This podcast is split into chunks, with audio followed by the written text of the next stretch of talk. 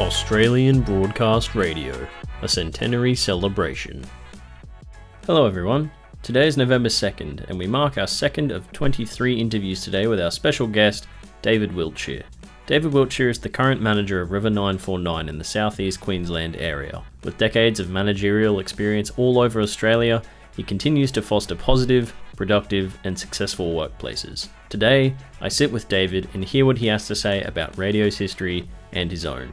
Here's what he had to say. So, I'm here with David Wiltshire, who's the general manager of River 949, back in um, home territory, as it were, near old good Boonah town. And I asked David, well, first off, good afternoon. Good afternoon, Stuart. Nice, uh, nice to see you. Thank you, thank you. I want to ask a few questions for you here, mate. For example, so River 949 broadcasts to quite a large area, including my hometown of Boonah and, you know, areas like the Scenic Rim or the greater Brisbane area, for example. Do you find that you have a difficult time sort of juggling the expectations or sort of the ideas of those different demographics? They seem like kind of different listeners, if that makes sense. Yeah. Uh, it's an interesting question because it is a very vast area. Mm. And our licensed area here at River 949 covers, yes, the west of Brisbane, right through the scenic rim, all of Ipswich, Springfield, and to the foot of about Toowoomba. Yeah, right. So very vast, but also very diverse. Yes. And yes, we do have a lot of different demographics and different people in that area. Sure. So what we do at a radio station like ours is just apply some uh, radio fundamentals. Okay. And what I mean by that is, if you are talking about uh, music policy, we have we play songs on our station as opposed to a talkback station. Yeah. And so the music research that we do and the music policy we adapt is very broad. It's for everyone. So we make sure that we're not just playing country music for farmers, for example, Yes. and then you know urban hits for Brisbane Yeah, people. Top so 100 kind of. Correct. Yeah. So it's, so our music is very broad. Yeah. And and very uh, uh, commercial in terms of. Uh, just trying to attract as many people as possible. Sure. And that also goes for all the content that our announcers uh, will talk about on air, our news, our information, our advertising. The only time that really changes is when we're doing emergency broadcasting. Yeah, of course. And there, as you'll appreciate, there will be uh, times when we need to give specific information to certain areas and certain people. Makes sense. We, yes, it could be very important for them. So, in that situation, we sort of find that our listeners are very uh, hel- helpful that as well. Hmm. So, if they spot something or see something in a certain area that can help people out, they're happy to do that. Excellent. But in the main, because we have such a diverse uh, demographic and, and vast area, we're very broad with our programming. Yeah. Okay. Excellent. Well, Yeah. uh, speaking of speaking of broad, I want to say you've had a you've had a long sort of documented history. Uh, as far as we've spoken back, as far as 2004, as far as I've seen, possibly even longer. Did you find that you've had to, especially with these different areas, adapt to a lot of different trends that you might have seen, especially sort of going back as far as that. I was only a young lad at Yeah. that point. The rise of like internet marketing or the use of like digital devices has that influenced how you sort of manage River 949? Did it manage uh, how you managed other things in the past? How does that work? Yes, absolutely. So m my career actually goes back to 1984, which you Right. So fair enough. I, I started off as a radio announcer Sure. uh, in Tassie. So when I started uh, as an announcer, we were still using and playing uh, vinyl records, Hmm. and we're using tape Yes. and what we call cartridges. Mm. Um, and so it was it was uh, a way of presenting a radio program that they've been doing since the sort of 30s and 40s. Mm.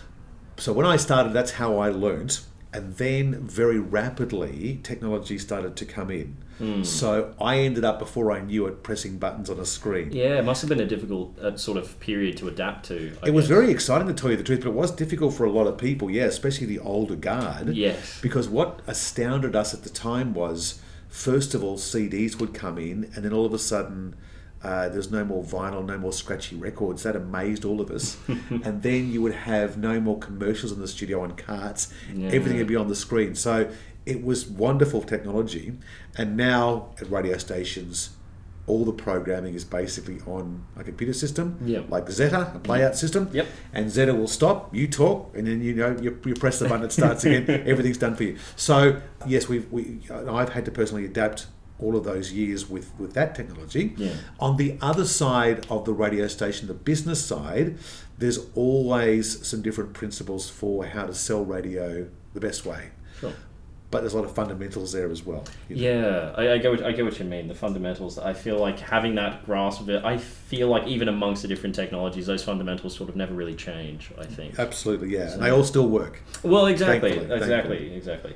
And I mentioned before you've got a history 1984 instead of 2005. Yeah, I should yeah. have said. Um, you've worked in a few different capacities. Obviously, you've worked with things like uh, places like Southern Cross Austereo and the Bauer Media Group, for example, and with ARN currently. Do you find, uh, mostly in a managerial position as well, do you find that you've had a fairly consistent experience amongst the sort of industry? So obviously, that's what nearly 40 years. In those managerial positions, they sound the same on paper, but obviously, has that changed over time?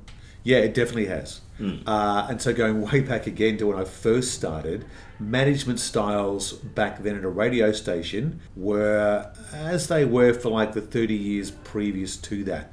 It was very much, you know, their way or the highway. Yes. And there was a lot of very bad radio managers around. Really? But a lot of very good ones as well. Yes. So it's changed to the extent now where a successful manager of a radio station is very inclusive, very understanding, Sure. very adaptable, uh, helping people out with their careers now, and not just screaming at people and do what I say. Yes, it's not And- just a sort of man who stands above the floor and points, you do this, you That's do exactly this. right. Yeah, it's not like that anymore, thankfully.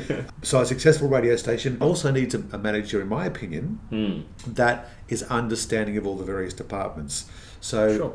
at a radio station like a commercial operation like we are, we will have lots of different departments. So, we've got announcers who are different personalities to the salespeople, Yeah. who are different personalities to our technical people and our creative people that do the ads, and then all the administration people and the scheduling people, and then we've got you know receptionists and all the other people in the building. Everything that makes up a business. That's right, exactly. So we're all working for that same goal, Yeah. but there's just different personalities that you need to manage and bring together as well. Of course. And I think the mark of a good manager in our industry is someone that can sort of understand all those different departments and different roles and sort of direct everyone to the same goal. Yeah, well, was it tough? I saw you, you've been a sales manager a few times. Did you Yeah. find it to be a tough transition from sales to general?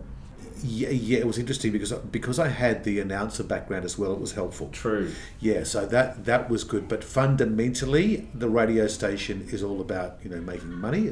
Yes. So and and, and, and there's an understanding in radio that uh, revenue follows ratings. Yeah, of course. Of Basically, you, you, you do well on air and the revenue will follow. Hmm. So if I have a feed in both camps and have an understanding of how both of those departments work well, I think that goes a long way to making a successful station. I think it's wise words indeed. Well, Yeah. considering all that, that, those are storied answers, and I appreciate that. considering that, I'll ask you what I've asked everyone else. In that, using your history, especially as you know a manager position, which might not be something everyone always thinks about when Yeah. it comes to radio. What would you say about your history in radio that you think could be used to look forward and maybe foresee the future of radio? Yeah. So I think, and having been in the industry for a long time and a fan of the industry as well, Sure. there's a few things that this medium does and has always done Hmm. that still hold true to this day and still make it successful. And what I mean by that is over the history of radio, there has been a lot of competition come in. Of course. So originally it was, you know, TV was going to kill radio, and it never did. Then it was in cars. You could have an eight track in your car and Oh, play yeah. your own songs. Why the hell would you listen to radio? we survived. Exactly. Then cassettes, then CDs, and then MP3 players, and then we've had streaming, we've had podcasting, we've had every possible uh, competition you can imagine. Sure. But still, we're resilient, and that's the great thing about this industry. Hmm. We are resilient, and we have uh, been able to still be successful in 2023, Yes. just like we were back in the 20s and 30s when we first started. And I think it's unique with an audio product. There's something about audio that's a bit magical. And what I mean by that is uh, we talk to a lot of our clients about their commercials and the power of theatre of the mind.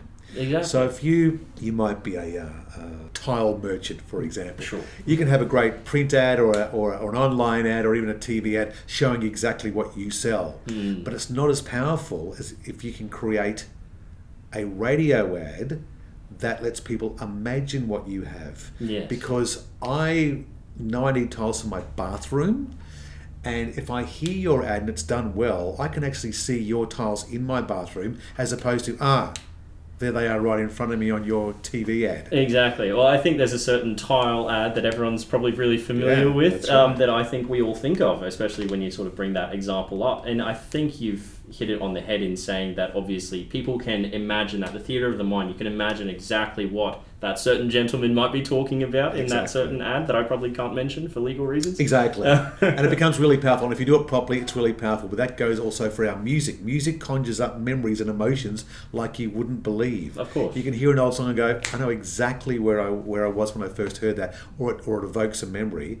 And print, uh, print and vision doesn't seem to do the same thing. Hmm. And I think that's why we've been resilient and successful, and we will continue to, to do so Hmm. down the track. Excellent. Well, David, that's been comprehensive. Thank you so much for Pleasure. having me. I really Pleasure, appreciate that. No problems at all. Thank you. I want to thank David for talking to me today and being a part of radio history. Tomorrow, we continue our journey and learn the history of Australian broadcast radio. Until then, my name is Stuart Crichton. Thank you all for listening.